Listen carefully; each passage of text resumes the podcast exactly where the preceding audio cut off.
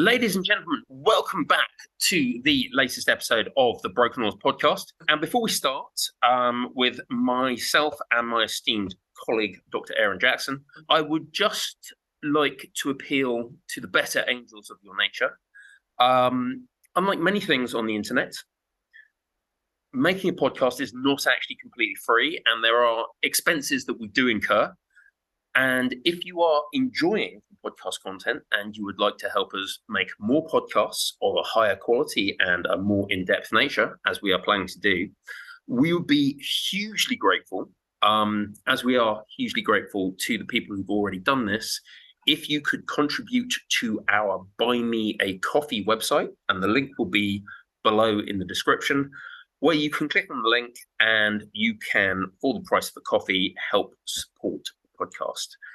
As per usual, I will say thank you to everyone who's already used this feature. And I would encourage anybody who's thinking of supporting a pod like this, because we are, we believe in providing value to our listeners. Um, you don't just have to buy us a coffee, you can actually purchase one of the two training plans that are there. And I think by the end of September, there will be three training plans and there will be a useful widget for predicting your scores based on other pieces that you've done. So please have a look at the link, see if there's anything there of use to you, but that's the a Coffee function. So, Dr. Aaron Jackson, otherwise known as the Northern One, what are we going to be talking about today? Well, this is going to be part of our welcome back to rowing series. So everyone out there who has small children, which is, you know, essentially Lou and I, and we are still essentially small children in many ways ourselves, will have seen gathering pace from Easter onwards, back to school adverts, get the school uniform because it's time to go back to school, get the new protractor set because it's time to go back to school, buy the new school bag and school, school shoes, and get the preschool haircut because it's back to school time. September means back to school, but it also means back to rowing. Now, rowing hasn't stopped in July and August, it's continued.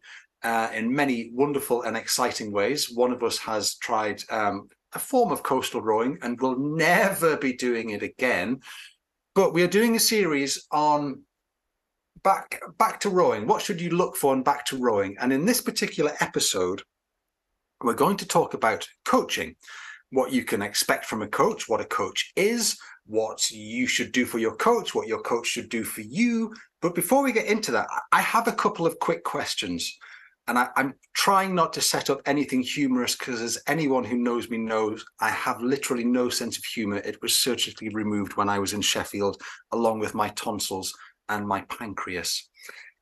Lewin, why why do we refer to each other as our esteemed colleagues when your usual comment about me is that one with the shit 2K score? Um, who didn't pull hard enough on the RP3 to make it float? Yeah. Um, well, I think you are my esteemed colleague in this venture. You you do have a great deal of esteem. You have at Henley.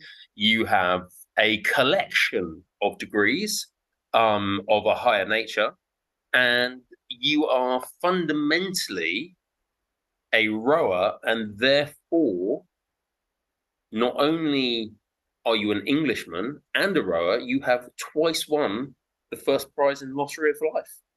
I think that the last point is the crucial one there. It's very nice of you to say all those things about you, but essentially we are both rowers. And as anyone knows, and anyone listening to this knows, if you are a rower, you are fundamentally a decent person. There are very few TWATSs in the world and sport of rowing. We tend to run them out of town on a rail. Um, can I can I just can I just say this? This is actually a strange thing. Um,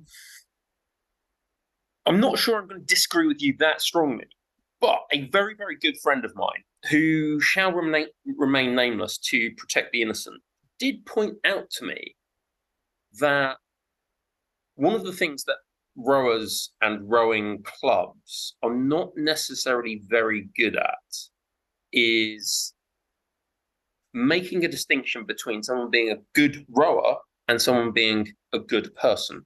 Mm. And I don't think this has really got anything to do with the, the rest of the pod, but I think it's actually a very, very valid piece of advice for all people involved in the sport of rowing and particularly involved in the administration of clubs, is that everybody's bona fides should be checked. And simply rocking up with a history of being a good rower or a history of having an excellent 2K score or winning many races does not necessarily, the correlation is quite good, but it doesn't necessarily make that person somebody you want in your social circle or your community. I think it's a fair point. You have to look beyond the 2K score, although it is always the first question that we ask in any club before what is your name, where do you come from, who are your parents, and what side do you row on? What score is it? What score have you got? Yeah, having having a good 2K score does not necessarily correlate to being a good human being, but yeah, so basically check out the bona fides. The yeah, second... so, so maybe it should be what's your 2K score and are you on a register? Yeah, or, or what's your 2K score and where do you stand on the Boethian concept of good and evil as applied to working with small children in the junior squad? Some some kind there's some formulation there that we can work on, I'm sure. Given that we are discussing coaching and by extension coaches, yeah. I'm going to say I'm going to add a caveat to literally everything I'm going to say in this podcast about coaching and coaches, which is insert your own, not all coaches. Right. Because I'm going to say probably some fairly stern things. No. I am. Right. And I'm going to say these are examples and possibly individual examples of where I do not feel that I have been coached particularly well and I would add that they those examples do not necessarily apply in their entirety to all coaches or all rowing coaches, and they don't necessarily at the same time. If I'm saying I don't believe this is good coaching practice and this was done to me, that coach might be listening. I'm possibly exaggerating our reach, but that doesn't necessarily make that coach a bad person or even a bad coach. Indeed, and and we're not going to say that the reason why we're adding this caveat in is because you were bitten by a Dennis O'Neill as a small child. Um, we're going to put it in because we are building a picture of of coaching, a, a Rembrandt's night watch, if you will, where, where there is a, going to be a lot of detail and some quite impressionistic pieces, but some quite detailed pieces as well. Um, so insert as applicable here. I think that's an important caveat. The second question I had is not coaching related it's music related. Are you aware of the Irish band Thin Lizzy? Unfortunately, yes. Okay. Are you aware of their song Jailbreak, which has that wonderful kind of guitar, dun dun dun dun, you know, very exciting riff at the start? Yeah, I could. I'd recognise it, but it came on. I'm and, not. And, right. It came on the radio um, just before we came on, and Phil Lynott, you know, who was a wonderful frontman in many many ways and a complete heroin addict in others. One of the lines is, "Tonight there's going to be a jailbreak somewhere in this town." Would common sense suggest that it's going to be at the jail? It would. You've just thought of this, haven't you, Aaron? It just really resonated. Tonight there's going to be a jailbreak somewhere in the no, town. it's not going to be somewhere in this town. There's like it's either going to be at the jail or at the police station, and that's it. Pretty much which you know goes to show that rock lyrics sometimes aren't really all that i guess. Yes. Anyway let's talk about coaching. So first of all what is a coach aaron? Do you want me to say what i think it should be or what my experience of it has been? Um what why don't you go what you think it should be? Possibly we should touch on what it is actually legally defined to be in our own context yeah. And what that necessarily means for the like people out there. But why don't you like dive in? It's like, what do you think coach should be? I think that a coach should be something of a teacher or a mentor in a particular field or discipline who either equips you with um, essential elemental skills at the start of your journey or who helps you to achieve certain things by giving you the skills to achieve the things that you might set yourself as a target or a goal or an objective. Or would that be a bit kind of flannelly to say it, or is that? I think. Well, I think actually there is there's quite a lot of flannel because you know, particularly the. I, I think the idea of a teacher, the coach as a teacher, is very very important, um, particularly at the earlier stages of being a rower when mm because unlike most, nearly everybody knows how to run.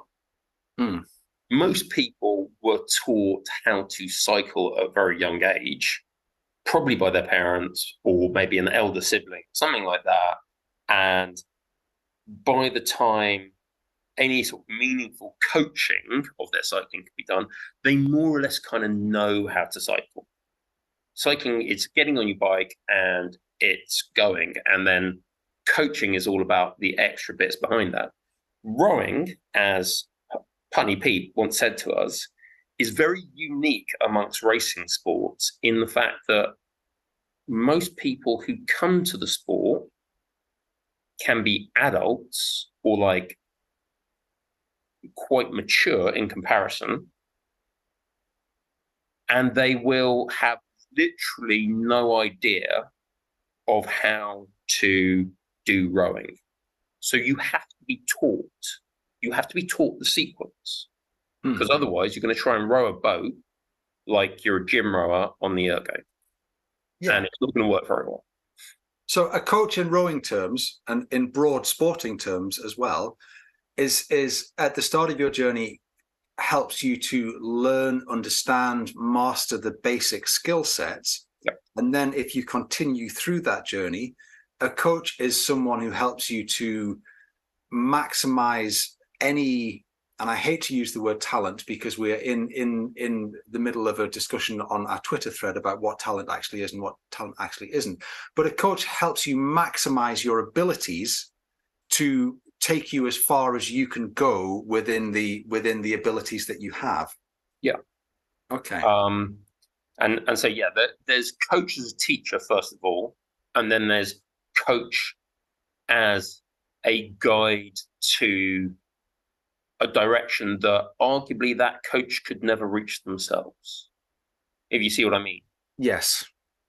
Can I ask a parenthetical question? Mm-hmm. And I'm just throwing that word in after the Thin Lizzy debacle to show that I do have some brain cells left. Um, should a coach should a coach therefore be the same person at every stage of your journey your your beginning your the beginning of your journey the middle of your journey or, or um, let's say you go on and you become a high performance athlete in any discipline at the end of your journey and i'm thinking with all due respect to people who listen to this who go oh god not bloody agecroft being mentioned again it, it is a little bit like you know going to a public school it marks you for life my first coach at agecroft was kev he was a fantastic coach and a very good high performance coach, but he tended to he tended to give people the basic skill sets that Dennis would then polish if they continued in in in, in the sport.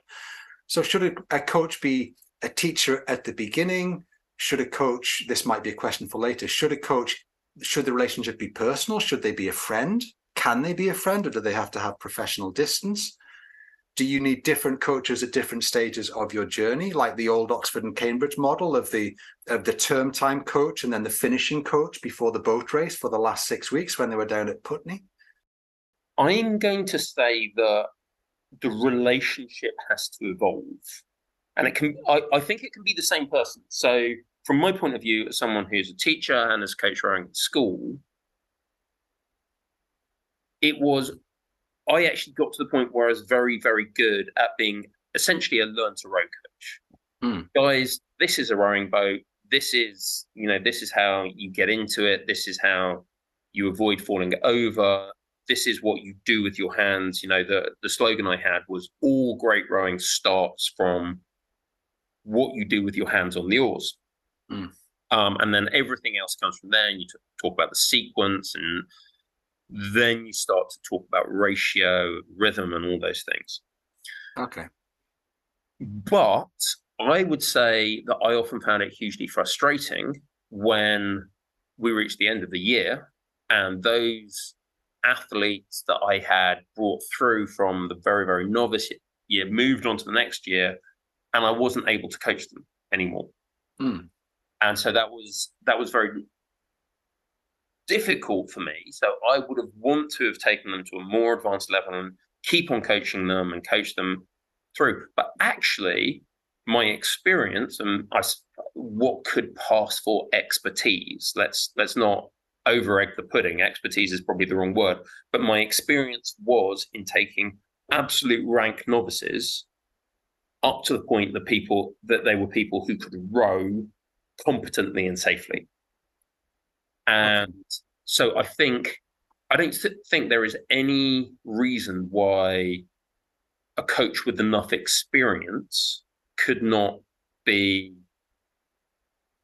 a beginner, intermediate, and advanced coach, but you're going to have to do things differently in each point, and that includes having a forming different relationships with beginner, intermediate, and advanced athletes.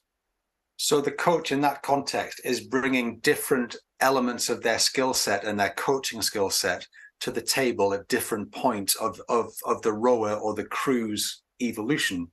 And the example that I'd use would be Kev, who essentially basically taught me to row. But Kev was also the person that we went back to before our first Henley and the times when Dennis was busy. And Kev was also the person that we took I talked to the most about sculling the length of the Thames because he'd done similar things in Loch Ness and various other rivers across Europe. Yeah. So, um, and you you you often see it in professional sports where a tennis player or someone will reunite with their old coach and they, they'll talk about going back to basics and rediscovering fundamentals. So th- that relationship can evolve as long as it's based on a strong mutually respectful connection. Um, I think I think this is like this is an odd thing because if we look at the case studies and the, the th- thing that strikes me or jumps into my head is Andy Murray and the very grumpy Czechoslovakian individual who was an exceptional Ivan Lendl. Ivan Lendl. So Andy Murray had the most success that he ever had when he was being coached by Ivan Lendl. Hmm. Um, there was an efficiency and ruthlessness to his play that was really brought out by Lendl. And, you know, that was when he won the Olympics and Wimbledon, and he had he had his greatest success. But there was never a long term partnership formed. So I don't know if that was like fundamentally Ivan Lendl was happy to like, yeah, I'm going to do this for nine months, but I've got enough money. I don't want to be schlepping around the world to tennis tournaments anymore. I don't know what it was, or maybe there was an underlying tension because the two people that you know there were two people who didn't necessarily get on, and. I hmm. think within that there are all kinds of personal relationships that athletes can have with coaches that don't necessarily impact as much as that you might expect them to. Hmm. Um, you know, they, they, you can have not particularly great relationship, a personal relationship with the coach, but it can be a very, very effective working relationship. So I think as long as people, there is a degree of understanding and respect I think you can have a very productive relationship despite not having a great personal relationship.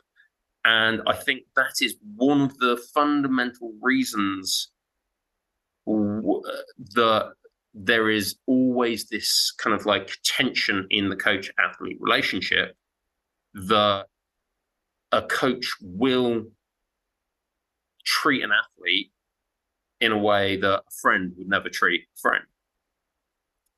Okay. And that, that can lead to significant downstream problems. Just to add to that,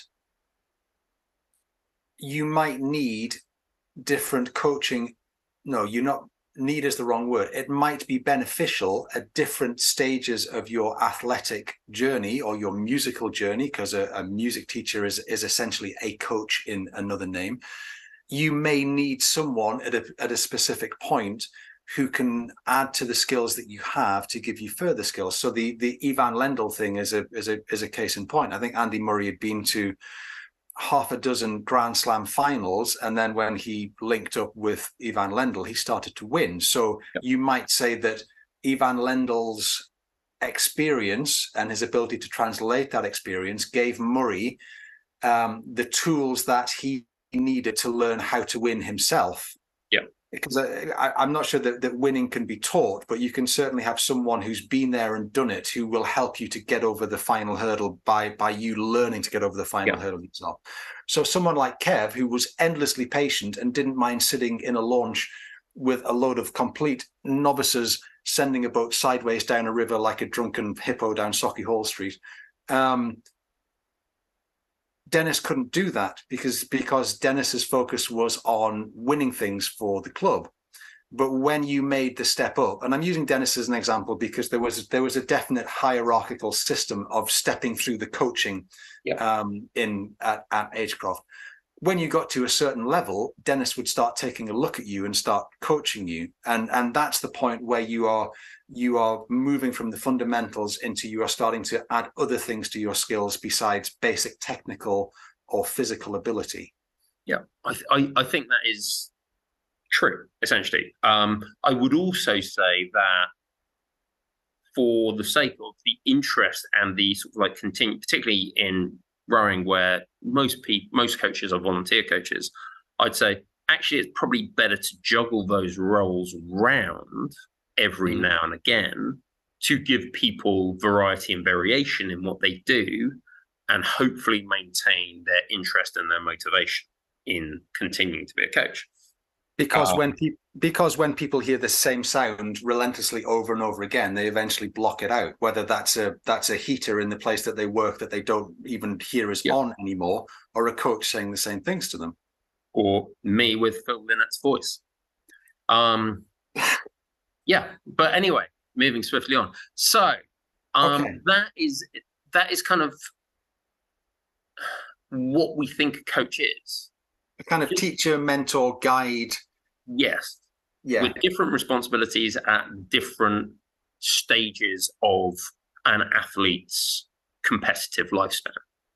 Shall we start asking some of the hard questions about coaching? Like, well, I'm I'm going I'm going to say I'm going to say that there is actually something we should add in this that every single one of our listeners, particularly, mm. no, most importantly for people who are involved in the water side of things, so whether that's coastal, whether that's river rowing, um, but also it is actually relevant to people in the indoor rowing space.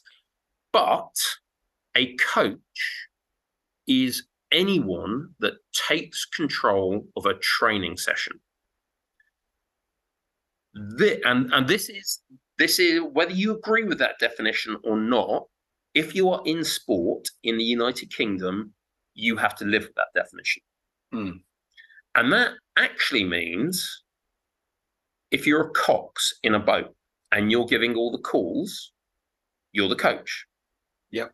If you are the senior rower in the boat, even if it's a cox boat and you're giving the calls, you're saying when the boat's going out, when people are getting in and out of the boat. So if you've got very inexperienced um, cox, you're also now the coach. And um, most of all, this means that if you are somebody just comes along and, you know, I don't know, maybe you are the significant other of someone who is in the novice eight, for instance, and someone says to you, Can you come out and just look at us and give us a few pointers? And you do the whole thing of saying, Right, okay, this is what we're going to do. This is, and you're just literally working from memory of like good novice outings. And you set the outing plan and you tell people when to get the blades and when to put the boat on the water. You're now the coach. Mm. And the coach comes with some fundamental legal rights and responsibilities. And those responsibilities are that you're actually the buck stops with you when it comes to the safety of everybody else in that training session. So, and and I I think that this is not explained well enough to people who become coxes. So, um, and particularly, I'd say at university, when you're getting people who are joining the sport and they're inexperienced coxes or inexperienced steersmen in a boat or steers persons, should we say, they're now they're the coach. And if something goes seriously wrong and someone gets seriously hurt or becomes seriously ill as a result of a decision you made or an action you took in that outing, there may be a lot of other people who will get in trouble. There may be lots of people who should have said, you know what, there's no way that I should have let that boat go out alone without mm-hmm. safety launch. So, like the head of rowing or whatever, X, Y, and Z, there are lots of other people who can get in trouble with that. But you have to accept, as someone who is taking control of an outing, you have the responsibilities of a coach legally and that includes being responsible for the safe, safety of everybody in that outing or training session. It, I don't think it's something that's actually emphasized enough. The same as if you are sitting in the bow seat and, and making the calls or steering the boat, you are responsible for what then happens to your boat. Um, but it, and that's a really important point to make. And following on from that, then it would be fair to say if we are defining what a coach is, and we've basically spent a long time doing that because it's it's quite an interesting and nuanced discussion. A coach cannot exist independently of athletes. So you can't be a coach without a boat or without a crew or without a squad. You might be, you might have formal qualifications, but you actually exist ontologically as a coach when you are taking charge of a session, a crew, a squad, a program, or whatever. Yes, essentially. I'm just going to slide off to Google and work out what ontological means. But yeah, fundamentally,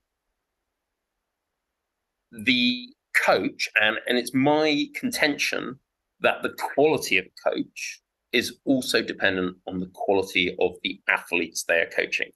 There has never been, well, no, okay, right. This is again, this is insert your own not alls. And but mm. in general, great coaches have always worked with great athletes. Which raises the question has the coach made the athletes great, or have the great athletes made the coach look great? As an athlete, more than a coach, I know what my answer would be, but I imagine opinions differ and a great deal of evidence can be brought to bear from both sides. And I would also say there are lots and lots of athletes out there who said, none of my success would be possible without coach X. Very true. That is um, very true. And Helen Glover and Heather Stanning would say that about their coach. Uh, I would say a hell of a lot of people who've rowed with Jurgen would say that about Jurgen. Yeah. Um, what I'm not sure I've ever heard is Jurgen or um, any of the coaches in any who, who received that kind of praise turn around and say, actually, no, none of my success would be possible without the enormous talent and hard work and kind of coachability of my athletes. I've, I've never I've never heard that conversation that's gone the other way. Now, yeah, I don't know if that's just because we, you know, you don't get interviewed as much as the coach than when you're the athlete. Um, and it's one of those, you know, if if I had like tuppence for every time that uh, an athlete has praised their coach, where the coach hasn't praised the athlete, I'd have six pence. But it's odd that it's happened three times. Yes, and it's really hard to talk with our tongue in our cheek and and we really don't want to position coaches as being complete parasites who feed on the talents of their athletes rather than being conduits for um, polishing it and raising it to its highest and most elevated state um But they're not, surely, Lewin, they're not all just massive knob ends with a megaphone and a launch. They can't be. They must do something. What do they do? What are their what are the essential responsibilities of a coach? Besides the legal stuff that we've talked about. So What what the legal stuff? so in your club, is- in your club, with your squad, with your crew, what should your coach be doing? Maybe would be a way of looking at it.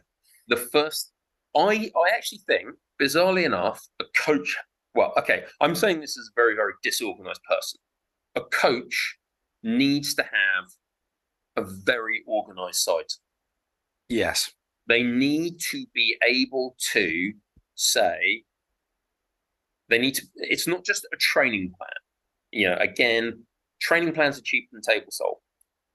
They Yeah. need to actually be able to say, this is when everybody needs to be here. And if somebody's going to be late or and they need to get confirmation of that, they need to be people who can chase people up, who can hold in their head a plan of the week, who's going to be where, at what time, and they need to make sure those people also know it. And that's and that is actually a very, very difficult job that actually has very little to do with how much you know about rowing. Mm. That that just sheer capacity for organization. It's it's logistics and pipeline, isn't it? You Yeah. need to be you need to be in contact with the boatman to know what boats are out of commission or what boats are Yeah. coming back. Or you need to be across is there petrol in the launch? And and even if that's just as simple as devolving it to Dennis or Kev saying, right, I need you to make sure that for the sessions that I'm doing with you this week, there is petrol in the launch, which meant Ben and I going to the garage with the can and filling it up. That's that's fine, but you need to be across the basic logistics of essentially what you might call running a club, Yeah. Um, or running a squad. running a squad. And I would say that there is the people who can run a squad and run a club, and those people are essential to the health of a club Mm-hmm. and they're essential to the success of a squad. And that talent has very, very little to do with being able to coach the sport of rowing or Yeah. any sport whatsoever. So it's, I, I think this is one of the problems. And I think where coaches suddenly find themselves, someone who's been designated a coach because they have this ability, suddenly finds themselves out of their depth and through no fault fault of their own is getting everything and making a squad that would have not existed without them. And I, I, I'm I'm going to say that absolutely one of the jobs of a coach as an organizer is to facilitate the business of rowing competitively. And without those organizers, all those people who gained such a huge amount from competing and training and rowing together and the friendships that were formed for life and all those things, none of that would have ever happened without those individuals. But it doesn't mean that individual is a very good coach or even a halfway competent coach. Mm. And that I think is where we have the real problem with like, okay, is this any good? And so arguably you have to separate the roles of captain of a squad and organizer of a squad or director of the club Mm. and coach. I think they are two different skills. And if you have them in one package, that's brilliant. But if you don't, you need to recognize that and you need to support the person who understands rowing to the point where they can coach it really well and free up the person who can organize really well to do those things. because there's kind of a chicken and an egg situation when it comes to clubs, isn't there? Because if you are in a successful club or a successful squad, you will naturally attract more people who want to row for you. But let's say you are starting a club from scratch. Um, and when I joined Agecroft, it was literally it was a tin shed on the side of the Irwell. and it's now a gleaming world class start center with you know squads from masters all the way down to juniors. It has outreach in the community and all of those kind of things. But you, is it a coach's responsibility to grow the squad? I know that Dennis met every every prospective rower who wanted to row for for Agecroft and had a had a chat with them, even if an Ali Chapman, a, a captain of a particular squad, had made the first contact, it always kind of got passed upstairs. Um, where's the coach's role in that? Is it the coach's responsibility to to grow the squad and and ultimately make it successful?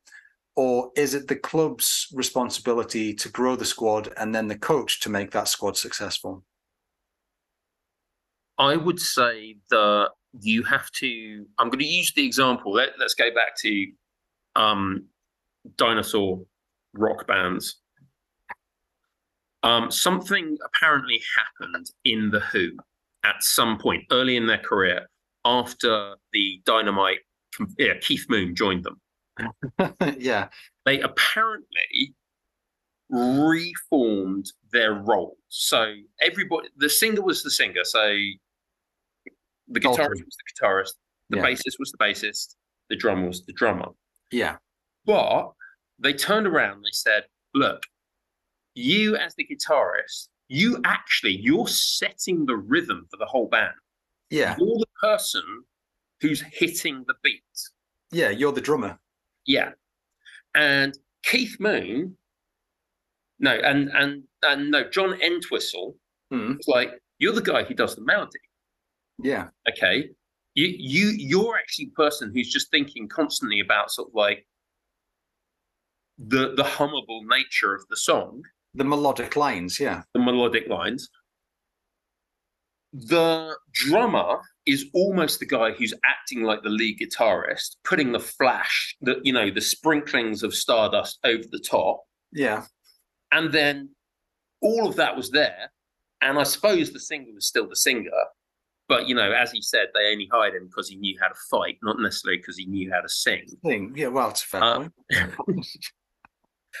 and so I think it's a similar thing. Everybody in that kind of like athlete, club, coach triangle needs to be honest about what their abilities are. Mm. And they need to say, look, I'm I can literally go down the boat and say, you need to do this, you need to do this, you need to do this, but I don't know what day of the week it is most days. I can't arrange a squad you've got to have the athletes who say, "Look, I, I don't want to arrange anything. You know, that's that's not me. I want to come here. I want to sit in a boat and I want to pull hard on the oars. I want to go full, fast and I want to get off the water and I want to go home and I want to go sleep. I don't want to have to. I want to be told where I have to turn up, when I have to turn up, what I'm doing, or I'm going to go and buy a single scull and decide it for myself. I can't arrange other people. And then you have to actually look for that person who is so essential to any club. And I think we've talked to one recently mm. who is actually prepared to sit there and quite enjoys sitting there and putting all the sort of like chronological pieces of the jigsaw together and saying, you, this is when we're all capable of training.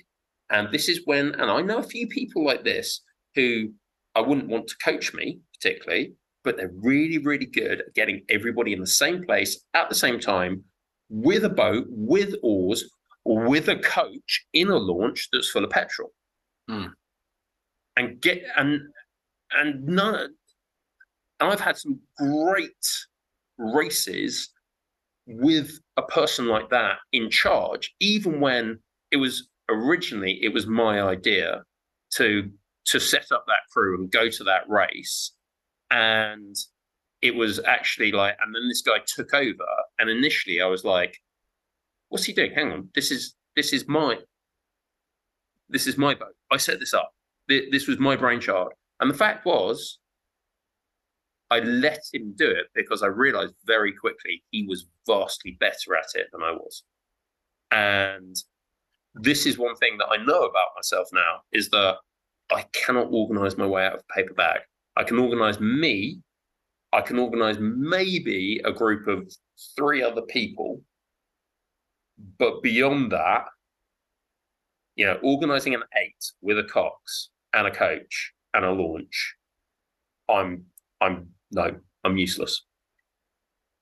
And okay. so that is actually someone you have to have. And if that person can also coach really well, that's great. If that person wants to be an athlete, then they need to be an athlete. If you've got someone who can coach really well but can't do that bit, then they need to be supported by someone okay. Okay, great. We're going to get on to who sets the agenda for the club, uh, for a given club, not necessarily clubs that we are involved with or have been involved with. We're kind of talking, we're using examples from our own experience to kind of to flesh out our, our Rembrandt's The Coach oil masterpiece. Um, so, who sets the training plan? Do you need your coach to be across all things sports science, or do you just need them to know how to use a download button from Pete's plan? I would want I would want the I think if you okay, if we come back to let's say Agecroft and Dennis again, because let's face, face it, Dennis was the most high performance coach either of us have ever had. He he was like, yeah, he, he's a Henley winning coach. Yeah, and okay? he's he's, now, he's he's massively professionally qualified, and yeah, basically. So, I I think once you're getting to that point, the fingerprints of the coach have to be all over the training plan. You can't just download something from the Pete plan, from the Concept2 training guide, and just, oh, well, we'll do those sessions on the water and we'll do. I don't think that works. I think if you look at Dennis's old training programs, there are such clear things where he's saying, this is where we learn to row. Mm-hmm. This is where we get our like our UT2 work and our mm-hmm. stamina work.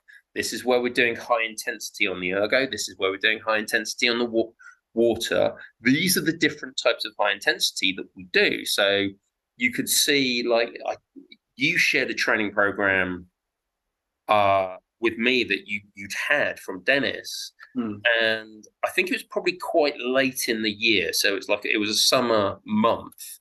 But all of the water sessions were not just go out, do like three 1K pieces at 28, 30, and 32, which mm. that's a perfectly reasonable thing to say. It was it was like do starts and then do rolling pieces and like the rolling pieces would get longer and longer and then do more starts and then do more rolling pieces. And it was um, he he was a big fan later in the year of this of rowing with a rowing in fours.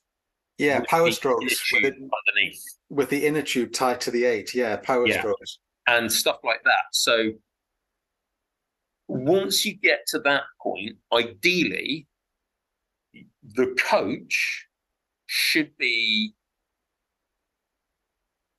putting together the land training and the water training so they mesh together. So it's you, can't if, you're a coach and you're just dealing with the weekend training and you aren't really thinking about what's happened through the week when everybody's been off by themselves in the gym, mm. I don't think that works. I think the coach, at the very, very least, has to have a very clear awareness of what's happened when the athletes have been off the water compared to what's happened and what does that mean we're doing when we're on the water and also you know how that is going to fit into the whole course of the year yes because dennis's thing was how fast you go at henley is defined by the work that you do in winter and if you looked at his training programs, and I've still got some of them, and I wish I had a whole year's worth, there was a very clear progression through the um, season. It was almost like a series of stepping stones to certain events um, Sculler's Head, Pairs Head, Fours Head, Head of the River, th- these were the big ones. The club was set up to be successful. He wanted a successful junior program and a successful women's program and a successful, and that meant success at the the the, the regattas that the club defined or the races that the club defined as mattering. But it was al- almost like a series of stepping stones. We were doing this work here and these races here, which will prepare us for this work here and these races here, which will prepare us for, uh, you know, Yep. this work here and these races here. Our objective is the Jackson at um, head of the river. Our objective is to win Henley and preferably get two or preferably three boats there and to win women's Henley. To do that, we have to do well at Met, Met Wallingford, Marlow, and Durham, which means that we have to do this work here. So when we get to here, we we're now doing this work. It was incredibly detailed. It was like a it was like a map of progression building through the season. But and this is kind of maybe a question for later about who sets the agenda for the club. That was set up for the ambitions of Agecroft, Yeah. of- of- of- of- which were which were as head coach and El Presidente for life, what he felt we should be aspiring to and achieving as a rowing club. Now, who sets that in, in Dennis's case? I'm sure that agenda was set with people like Steve and Kev and, and various other people. But who sets the agenda for a club? Should it be the coach? Because you might end up at a um, a smaller club, and the coach might go, "We're going to do Jackson ahead of the river, and we're going to do um, we're going to win the Brit at Henley," and there might not be the the people in the club to actually do it. So who should be setting the agenda? The coach, the committee, a combination of the two? Well, I, th- I think this is what what we talked to Michael about was that Hmm. When you get a complete imbalance between the ambitions of a club Yeah, and the resources, whether those are human or physical resources within the club to enact those ambitions, you have a real problem. So when you have someone like Dennis, or I would say James Knight, who is incredibly good at saying, right, this is this club, this is the boats we have, this is the personnel we have, this is what we can. Re- this is like an absolutely realistic goal. This is a bit of a stretch goal. Yeah. And if everything goes perfectly throughout the entire season and everybody commits to a full 10 month training program, we might get to qualifiers. Yeah, Okay.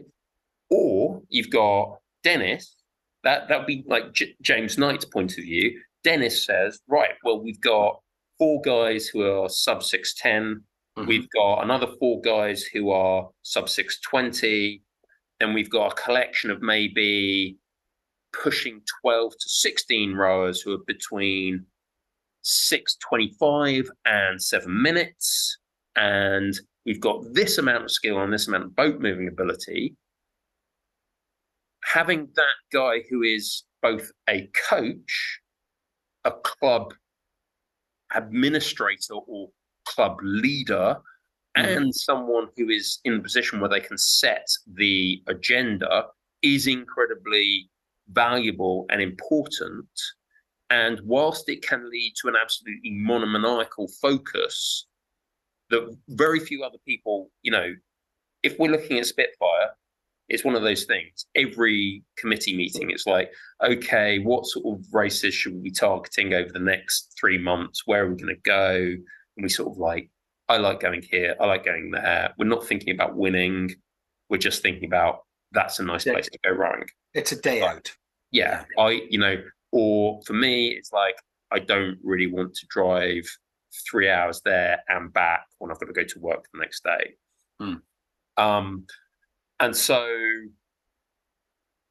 you know, different people have different attitudes, but when you do have one person who can coach, so they understand the abilities of the crew, they understand the, the, the structure of the season, Yeah. they understand and they have the authority to say we are doing this you get a focus that leads i think very rapidly to results when you divide up all those things, when you divide up the role of the organizer, the role of the the person who has the vision, the person who has the understanding, and you you don't have that clear focus. I think that's where you get club politics, but you can also get a much more cooperative and communal idea, but you're probably not going to go quite as far.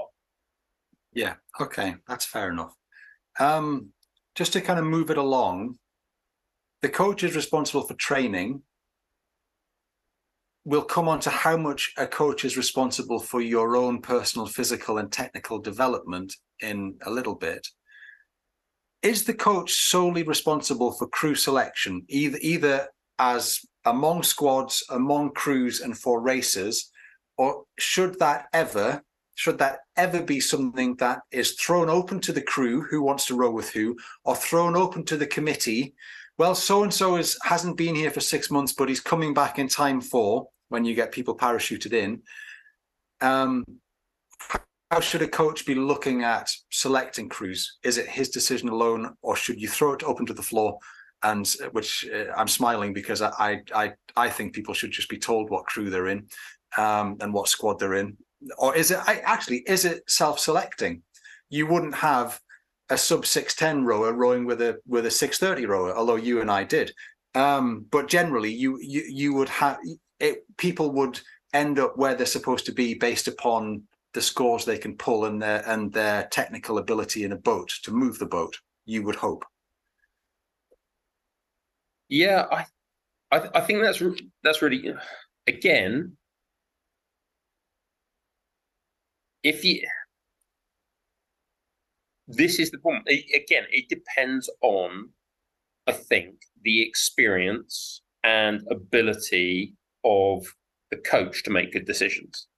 Yeah. So and and that and i think crew selection also this is where you cannot not be a good organizer because if you are coaching to the point where you are going to be selecting a crew, you have you can do the kind of like just like finger in the air, you know, uh, the the mind of God, um, the coach's eye, say it's going to be him, it's going to be him, it's going to be him, and it's going to be him, and I will brook no arguments. And it's like you've just picked four stroke siders, you know. no, no, it'll be fine, it'll be fine. Um, but you actually need to be able to collate evidence and put that evidence together in a way, not least of which because you're going to have to justify your decision. And then you're going to have to justify your decision when it doesn't work out. When people, you know, mm. sooner or later, you can put together a crew and they're going to lose a race that they were meant to win. And you're going to have to say, I still made the right decision, even if the outcome wasn't there. And to do that, you've actually got to be really organized and you've got to have everybody's ergo scores, everybody's kind of, you know, what they can do in a pair, what they can do in a four, all the seat racing. And that takes a lot of organization and that takes a very kind of tidy mind. But if your coach isn't that person, you are going to have to do that thing where you do have a a mutual decision about who's in the boat, who's not in the boat, and that can be, you know, and I I think rowers can have very negative experiences from that. Um, I I think you know even rowers who are left in the boat, but they're looking, oh my god, that guy's just gone, it's like I've been following I've been following his rhythm all season, and they've chucked him out of the boat because X, and they've replaced him with this other guy who I I'm just like I just don't think is as good. And then you don't say anything because it's a crew decision, and then you lose races. Yeah, that you think you could have won. Um, that is that's a real problem. I've been in that boat. I've been I've been in that eight. So let's flip that round, and let's say let's not look at it from the perspective of a coach. Let's look at it from the perspective of a rower. as a rower who wants a fair shake, what elements do you want your coach to be able to say he looked at in selecting his crew? It can't just be test scores, or should it be test scores, training trajectory, technical ability, ability to work in certain units within the boat? So certain so two certain people might work better in rhythm and in tandem than two other certain people. Um, crew compatibility, like do, does everyone get on, or are there fist fights when there's on the water? And the reason why I'm, I'm saying this, and, and this is no names, no pack drill, but he was called Simon Charles. He would basically vanish for about three to four months every year because he had a high pressure job, uh, legal job but he would always be in the stroke seat of the eight for Henley because he set the best rhythm. And he always slotted back in and he always did the tests leading up and he always performed very, very well. But that other guy who was then bumped back in the boat would be kind of going, Ugh. And then you get the thing of a coach has his favorites, he has his boys or he has his girls or, or her girls who've been great for him and who've built the club up and all of the rest of it. But there comes a time where you might move your focus from the Thames Challenge Cup to the Brit, where some of your favourites who have done great work for you suddenly don't make your final four and you have to explain it to them. So what what does a coach need to have to do that? Besides obviously the the mind of a lethal uh, the cold mind of a lethal assassin, balls of steel and all of the data to hand. I think a lot of it is about all the data to hand. I mean, okay, I'm gonna I'm gonna so I think we're talking very much about a high performance coach there. Um, a little bit, yes.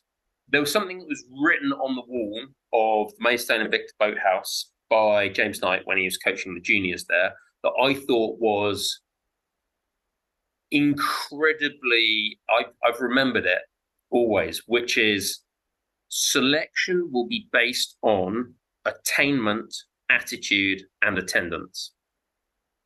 So he's he's and and you know that was literally written outside. In, I mean, it's in chalk, but it's on chalk on like wooden slats, so it wasn't going anywhere. Yeah. Um, you'd have had to pressure wash it off. And so, right from September, when he was talking about where we're going to race in May, June, July, when it's kind of like sun's out, guns out, rowing, he was saying, This is who I'm going to choose to put in what boat. And it's not necessarily about your test scores. It's it's about who has been the best club rowers. Those are the people who I will try and build the best boats around. The boats that I think are going to have the best chance of winning. Um, and I think that that is an incredibly valuable thing to do, which is to start out and state your principles. Yeah. So everybody is absolutely sure of where they stand. And I would say, I would also say, Dennis, in his own way, did that. He basically said, it's it's my job to make sure this club puts out the fastest boat that can possibly row down the track for five days in a row at Henley. And oh, okay, four days in a row in some events.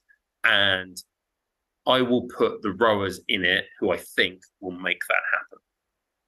And, and by and large, his track record showed that he got that pretty much spot he, on. He made that decision pretty well. Now, you know, you, you can kind of turn around and say, well, that meant that some p- people had their feelings deeply hurt. That meant that some people did not achieve their lifetime ambitions. But it also meant that other people did achieve their lifetime ambitions and didn't just make it to the Saturday or the Sunday again before getting bumped out by a bunch of Americans or Leander or a bunch of Oxbrook's old old boys or whatever it was. Mm. The goal was win Henley. And ultimately, the data and the end results supported his decisions. Yeah. But also beyond that, and this comes into the question of, of, of can a can a coach set the culture of the club? Um, his decisions meant that people like us got a chance to to put together good seasons by following his lead and the lead of of of the of the of the crew above us we got a chance to then go to Henley which so he could he could not only point to the fact that his his overall aims had been a success but generally the level of the club as a whole had risen um, commensurately with it. So it wasn't just like he sacrificed everything for one boat because he got three boats to Henley and then four boats to Henley and he got not one boat doing well ahead of the river, but he got three boats doing well, yeah. well ahead of the river and women's head of the river, and and the women actually winning Henley Henley women's before the men actually won Henley women's, which led to Nat Championships medals, which led to which led to which led to. So um, you could argue that the data and the results and the fact that the whole club, all all ships are are, are brought up on a rising tide. He made the right calls yeah. Um, I I think that okay, so okay, you can always turn around, you can run the counterfactuals. Oh, but what if he'd actually just gone with the eight that year? And it's like maybe they'd have won. We don't know. Um, maybe that was just a thin year for rowing that they run. I'm I'm not saying it was because hmm. that's like completely disrespectful to the guys who won, and I I um ro- I have a respect yeah. for them. Um, th- there are always these counterfactuals, mm. but I think this comes down to the the concept I think is very very important, particularly in high performance rowing coaching, coaching, which is precedence. And you can see this in the GB squad, or mm.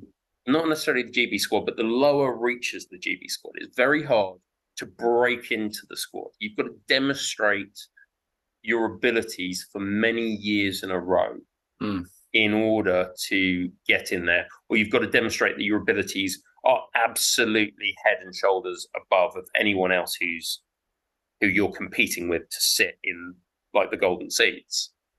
Um, and so when you say coaches have their favorites, mm. you can also say that coaches have people who have demonstrated to them time and time again that they can perform. Yeah. And I think coaches do rely on that. I and I'm I'm not going to say that's right. I'm not going to say that's wrong, but I think there is within rowing coaching a sense that in any any kind of like continuing club culture where there is a continuing cast of characters, the coach is always going to go back to the same people to a certain extent, unless it's absolutely demonstrably obvious that they're they're just not moving the boat, they're not pulling the scores anymore, um, and actually, or they're not motivated anymore. Then at that point, the coach will turn around and say, okay, we need to bring someone else in. Hmm. Yeah, there, there's a. It's not necessarily it's not necessarily favoritism because they like them more. It's they have their favorites because they're they become their favorites because they previously demonstrated that they can perform at the level that is being asked of yeah, them. At, very much so. Point. Um, which which is I wanted to come on to the question of can a, cl- a, coach set a culture because what you talked about, James Knights's, um, you know, the the the principles that he put upon the wooden slats outside of Spitfire, uh, sorry, Spitfire. It could no, be it's Maidstone. It's Maidstone. Sorry, sorry, at at at Maidstone, um, are very similar to Ali Chapman's when he took over our squad and our crew. Um, turn up on time, we on the water at eight o'clock, so that means we're here for seven forty-five, and it's hands on at seven fifty. And the so he put in hard non-negotiables in terms of principles you will be selected upon test scores, upon um, attainment and development throughout the course of a, of a period of time, and also crucially on attendance. So if you, uh, so if you, and it comes to something that you said that, that, that I really wanted to pick up on the idea of being a good club rower. You turn up, you support the goals of your crew, of your squad, of your club. You support your club. You are a good club rower, not you. You are a good club rower. You are good for your club because yeah. you are because because this is the important thing. I'm I'm asking about whether coaches can set character and culture because a club is not it's not the boats, it's not the buildings, it's not the gym equipment, it's not the launches, um, it's not the fleet. It's the actual people in it and the attitude of the people in it and how they relate to the people around them. So the the the club environment of Agecroft wasn't the brand new world class start centre or the nice new Vespoli that we were allowed to look at occasionally as it lay under glass waiting for better rowers to use it. Um, it was in it was in people following certain principles turn up on time because it's respect for yourself and respect for your crew. Um, show up and do the work. Uh, don't miss tests. If you do miss tests come down and do them or send photographic evidence that you've done it and so on uh, and so forth. You know treat people in the way that that the club expect you to treat them. So there are certain non non-negotiables. In Agecroft's case, that was very much set by Dennis. You know, Agecroft as a club and we have to remember that even to this day, it's one of the best and fastest clubs and most successful clubs in the UK, including the Thames, the Thames clubs. It's certainly yeah. the fastest in the in in the north. That character, committed, competitive, driven, came from the top down, but everybody else took it on as that's how you do rowing, from basic watermanship and boat etiquette to, to how you lift the boats off the racks to logging things with the boatman to all of those things. It might have initially come from Dennis. And, you know, I think it's maybe good in a high performance coach that you strike a little bit of fear into the hearts of your of your of your men and women. Um, but can a coach propagate a culture, or do or does the culture of the club reflect how the coach? So if the coach is lackadaisical and doesn't really give a shit, will that then rub off on the rowers so they then won't give a shit? You know, uh, is I guess is kind of what I'm asking. What what's the role of the of the coach in setting club culture? And is it also the responsibility of the squad, the club, the other people to take it on and make it a healthy culture? I'm I'm going to come back to the, the thing I said about there are there are different roles that hopefully within a club are held by one person. So it's ideal if your coach is a leader of men, hmm. um, a perfect understanding, uh, understander of the rowing stroke and a communicator of the rowing stroke. Yeah it hope it's brilliant if they are a qualified sports physiologist who understands how the aerobic system can be trained. And it's really helpful if they are a brilliant organizer as well. But i think the culture of a club comes from the leaders within that club. Now ideally you want the leader of that club or that squad to be the coach. That that's brilliant because then you don't get conflicts, you don't get divergence of vision from the person who's saying we're doing this training to the person who who tell essentially tells everyone what to do and sets that culture. And so the example I'm thinking of is a guy called James Parker, who going back to my days at Furnivall, now, James James is not the world's greatest rower. He's not the world's greatest coach. If he if he could if if you asked him to you know explain the rowing coach, it's like chap, you come forward, you you lift your hands to the catch, and you smash the legs on, and then like it just and you do it again and again and again, and you, you try and do it faster than the other guy, okay? Because I'm I'm from Zimbabwe, okay?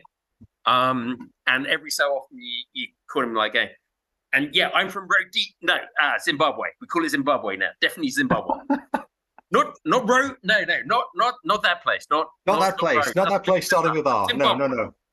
Um, and he he was like, but the thing was, he was a leader, and he set the culture of that squad.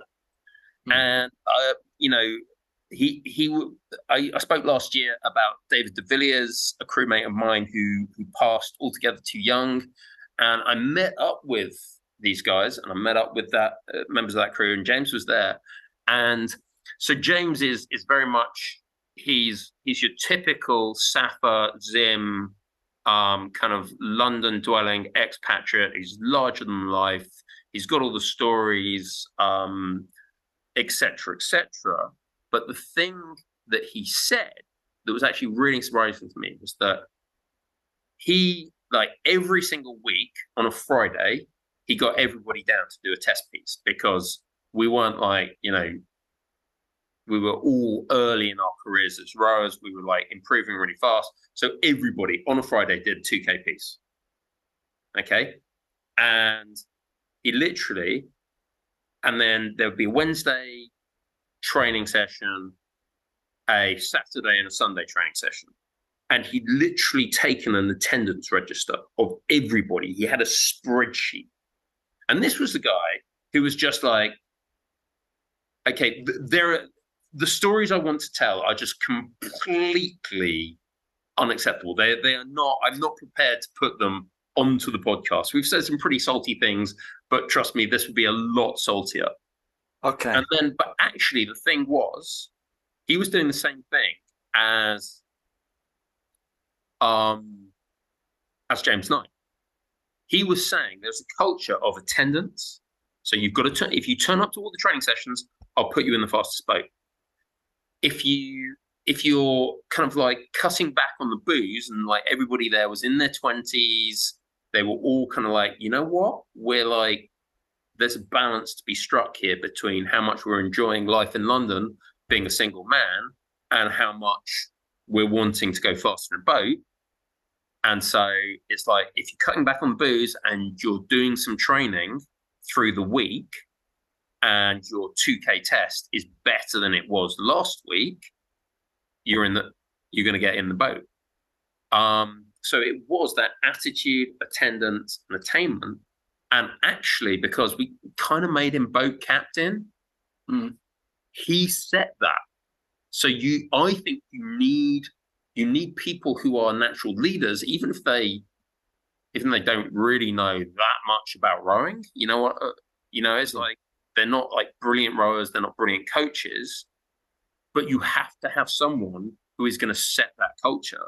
And then on the other side of it, you've got to have everybody who's going to respond to that culture. You've got to have both sides. It's like it, it's like a yin and a yang situation.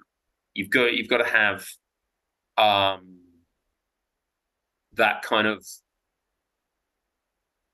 yeah. You the culture comes from both sides. It comes from the top down, but you have to have the bottom up. You have to have people buying in. Um, and you also have to have people who get the message from the top and then lead it from the bottom. Yeah, that's what I was kind of trying to drive towards because because uh, Agecroft was essentially made in Dennis's image, and uh, this is not disregarding the contribution of people like Kev and Steve and the the people that were there, but we took it on as it was tough, uncompromising, committed, club centric focus, competitive. It had good values about etiquette, about watermanship, about safety, and all of those kind of things. And every every Agecroft rower that I know that still rows, um, still rows like that. I still row like that. I still I still want to do things in the Agecroft way, from from hands on to organising the session to to to what have you. But if Dennis had had those values and no one else in the club had taken them on, firstly, it's unlikely he just would have said, find someone where else to row. I'm fairly sure. But the reality is that the coach can set the tone, but you also have a responsibility as a rower to make your club what you want your club to be. If you Absolutely. want it to be friendly and open and and progressive and helpful and and all of those things, it's got to come from you as well. And that's the point about culture um, I absolutely agree. Um, I would also say that. Uh, do you remember when we spoke to Axel Dickinson? Yes, uh, God amongst men. indeed. Um, and he said that that was that was like that was the kind of what he tried to instill instill at Hinksey. Hmm. And in the first years there, it just didn't work. He got no buy-in from people. yeah, He, he didn't. You. It has to be both there. You can. I mean, it is literally you can be that perfect leader and that perfect coach, and you can get to the top of the mountain. You can wave the flag. You can say charge. You can be charging down the mountain towards the enemy, and then everybody behind you is, "Oof, you know, they they they look pretty strong. I think I'm just gonna like, I'll be back here. Call me when it's over. Yeah. Um. And so it, it is. I think the culture of the club. You're not going to get a great competitive club culture without people who lead that and exemplify it. But you're also not going to get a great competitive club culture without the people who buy into that. You, it has to be both. it has to be. both. Um, and then and then it's just and then it's the question of maintaining that club and Mhm. maintaining that culture. And I honestly don't think it can be maintained. Which is why you, we tend to see clubs go in cycles. We we we tend to see clubs go in cycles, and they will have a, a purple patch or an imperial patch, and then they will have a dip. Yeah. Uh, you know, which is which is part and parcel. Now, I would say that currently it would seem as though some clubs have got very good at, ex- at extending that purple patch from a few years to pushing a decade. So Yeah. if you look at Thames recently, you look at Oxford Brookes. Yeah. They they do seem to have I don't know if they bottled it, but they've certainly been able to continue it through a few iterations. Yes, definitely. Um, Um, and sorry. I don't know enough about any of those clubs to be able to say this is how they've done it. What I do know, or no, what I have heard is that actually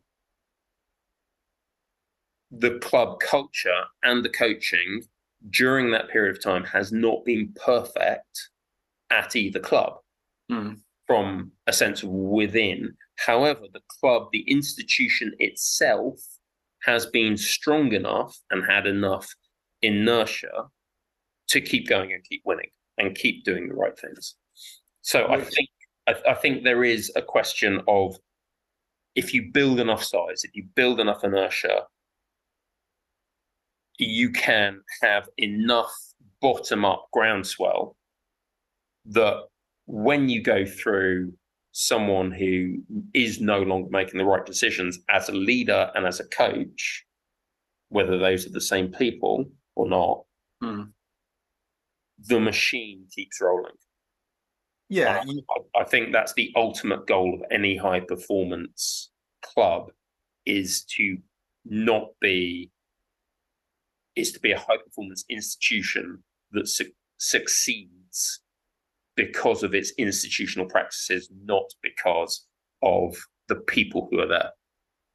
Yeah, and we've had a couple of of sporting franchises that have attempted to suggest it's because of their institutional practices that they were successful. For example, the All Blacks when they won their back-to-back World Cups, but we've subsequently seen that when the people who were maintaining the in the institutional infrastructure left, both on the playing side and the coaching side, the institutional um, structure and the momentum that they built up didn't quite carry through. So Yeah. they're, they're they're they're looking slightly more mortal now. Um, and you might argue that you could look at something like a Manchester United in the last years of Ferguson's reign, when it was quite an aging, top-heavy squad, but they still kept winning things because they built up this decade of success and this decade of momentum that carried them few, Yeah. through for a few more years. One question I'd like to ask is we've talked a lot about the responsibilities of a coach. What are the responsibilities of an athlete towards their coach? And this Absolutely nothing. Um, you can do what you like. You can be who you are, and you have no responsibilities as an athlete to your coach whatsoever. And uh, your genius and brilliance should be recognised on the basis of your 2K score, which does, in fact, test leadership. um, thanks very much Sorry, for um, yeah, no, sorry, that was that was that was inside voice coming out, wasn't it? Um, oh dear. Was that was, Um, But was that your internal thought process? Actual, actual leaping down, taking control of your tongue, and vaulting out into the atmosphere. And thank you very much for listening to Broken Oars podcast. Um, this has been us on coaching. Well done. are we actually going to seriously discuss about what the the responsibilities of the athlete is being coached?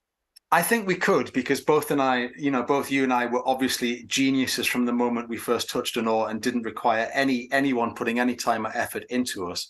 What I'm kind of asking is, and I could use an example from my own, you know, time. So I once rode in the Sims 8 that had such a severely bent pin that I literally couldn't get the blade out of the water at the finish. And rather than accept that it had a, a bent pin, Dennis just said, "You need to sort your finish out, or you won't row for me anymore." So I, I basically then spent put pieces of tape on the mirrors by the ergs and frantically practiced my drawing up and tapping down to the point where I could. And then a few weeks later, he came up and said, "You know, you said the pin was bent." I went, "Yes." He went, "Yes, it it was." But for the next year, all I heard, whether he was coaching me, he could be on the far side of the bay, and I just hear, "Oh, tap down." Hmm, echoing across the so so what i'm saying is does the athlete we all like having a coach alongside us occasionally you maybe didn't but generally we like to have someone in a launch telling us what to do but unless we actually do what the coach is telling us we won't see a progression that's what i mean by what re- what responsibilities do an athlete does an athlete have towards their coach they have to make the changes that they're being asked to make. Yes. Basically, yes. Um, Well, it's it's a difficult thing. It's like you have. I think. I mean, particularly in rowing, because rowing is like this very very interlinked team sport. Hmm. If you're particularly if you're rowing in a four or an eight or a quad, one of the larger boats, you have to be prepared to make changes to your stroke that are fundamentally really uncomfortable Yeah. um, and don't really make sense to you. So you might have to row shorter, you might have to row longer, um, you might have to take some of the weight off the catch and put it more into the middle of the stroke because that is what everybody else is doing in the boat.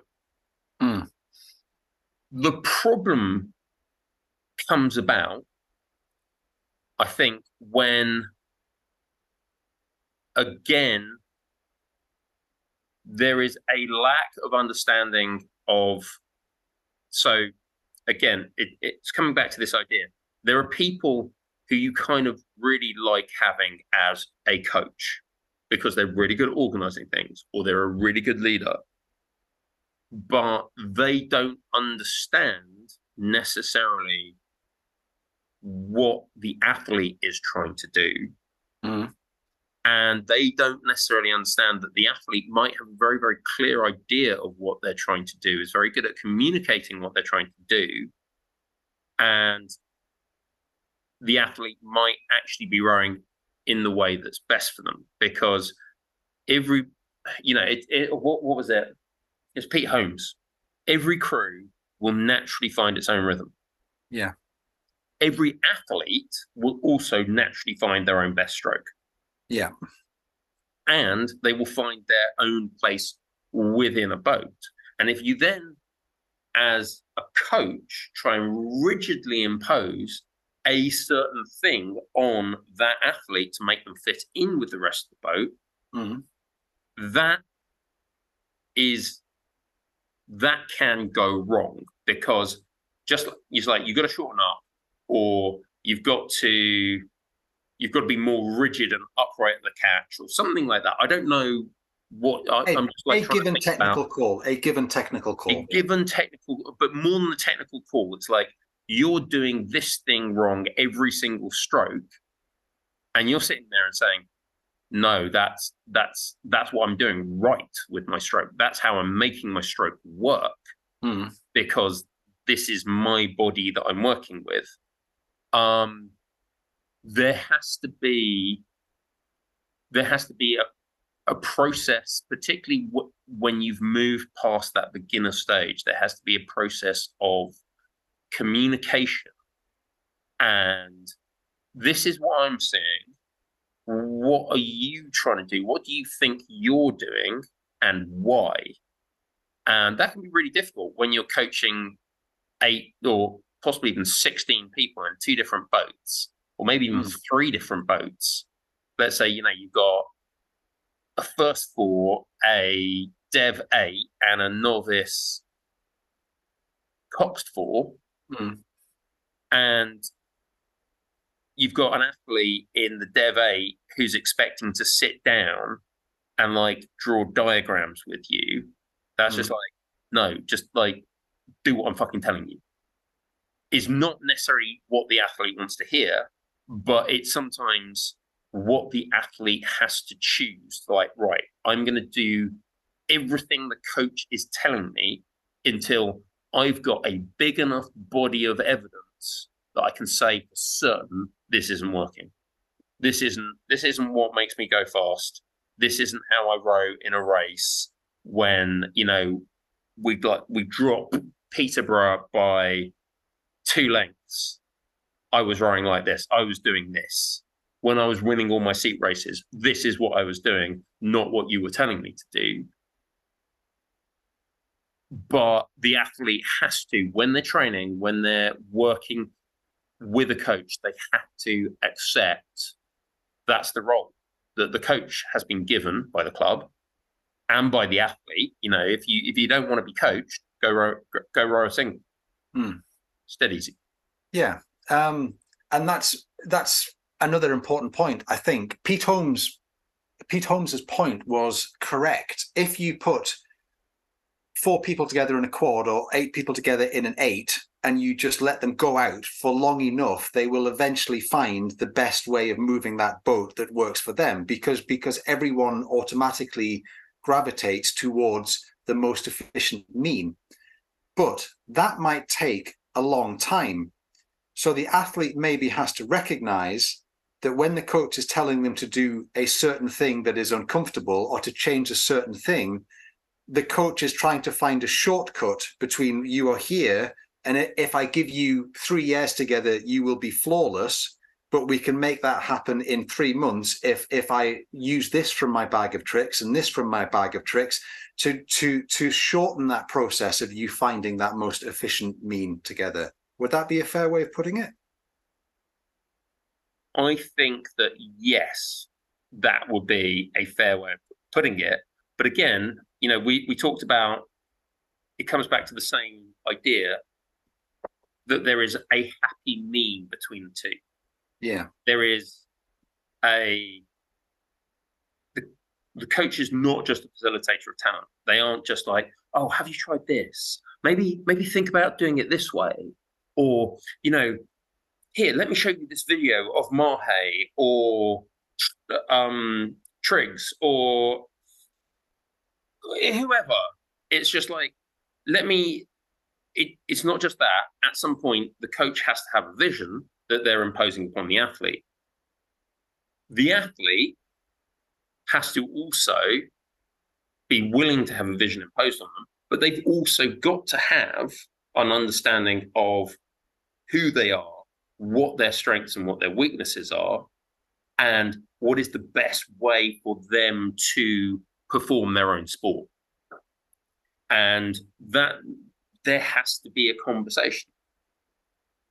There and that can be difficult. there has to be a dialogue and it can sometimes be a difficult one because coaches are often time pressed and it's just for f's sake just flipping do it and sometimes rowers need an arm around the shoulder. Sometimes they need a kick up the arse. Sometimes they need a pat on the back. And sometimes they, they need a conversation that the coach might not have time to have in that given point. Yeah. But I think it's fair to say that what you should expect from your coach is what your coach should expect from you, which is a willingness to try, a willingness to have a conversation, and the fact that you are ultimately you have agreed to be on this journey together to wherever it is that you have agreed that you want to try and go.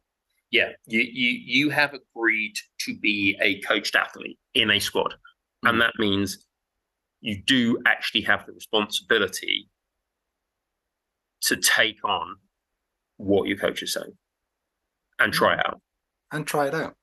Um, I think that's a good place to leave it, don't you? Um, if you've enjoyed this podcast, which is part of our Getting Back to Rowing series, getting back to school, getting back to rowing, please buy us a coffee because it costs us time, money, and we have to pretend to be friends to do this. So um, let's give that a whirl. And maybe next time, I don't know, what should we talk about next? And I get back to rowing training, the fact that it's always fucking bow that slows the boat down, except when it isn't, and they actually help make it go a lot faster. Um, I think next time, um, as as we're going through the journey between September and July, we should possibly talk about why, if you're in a rowing club right now, you're doing the training that you are doing and not necessarily the training that you find most fun. Oh, that will be an interesting and painful one. Yes, buy us a coffee and we'll do another one. That seems like a good place to leave it. Excellent.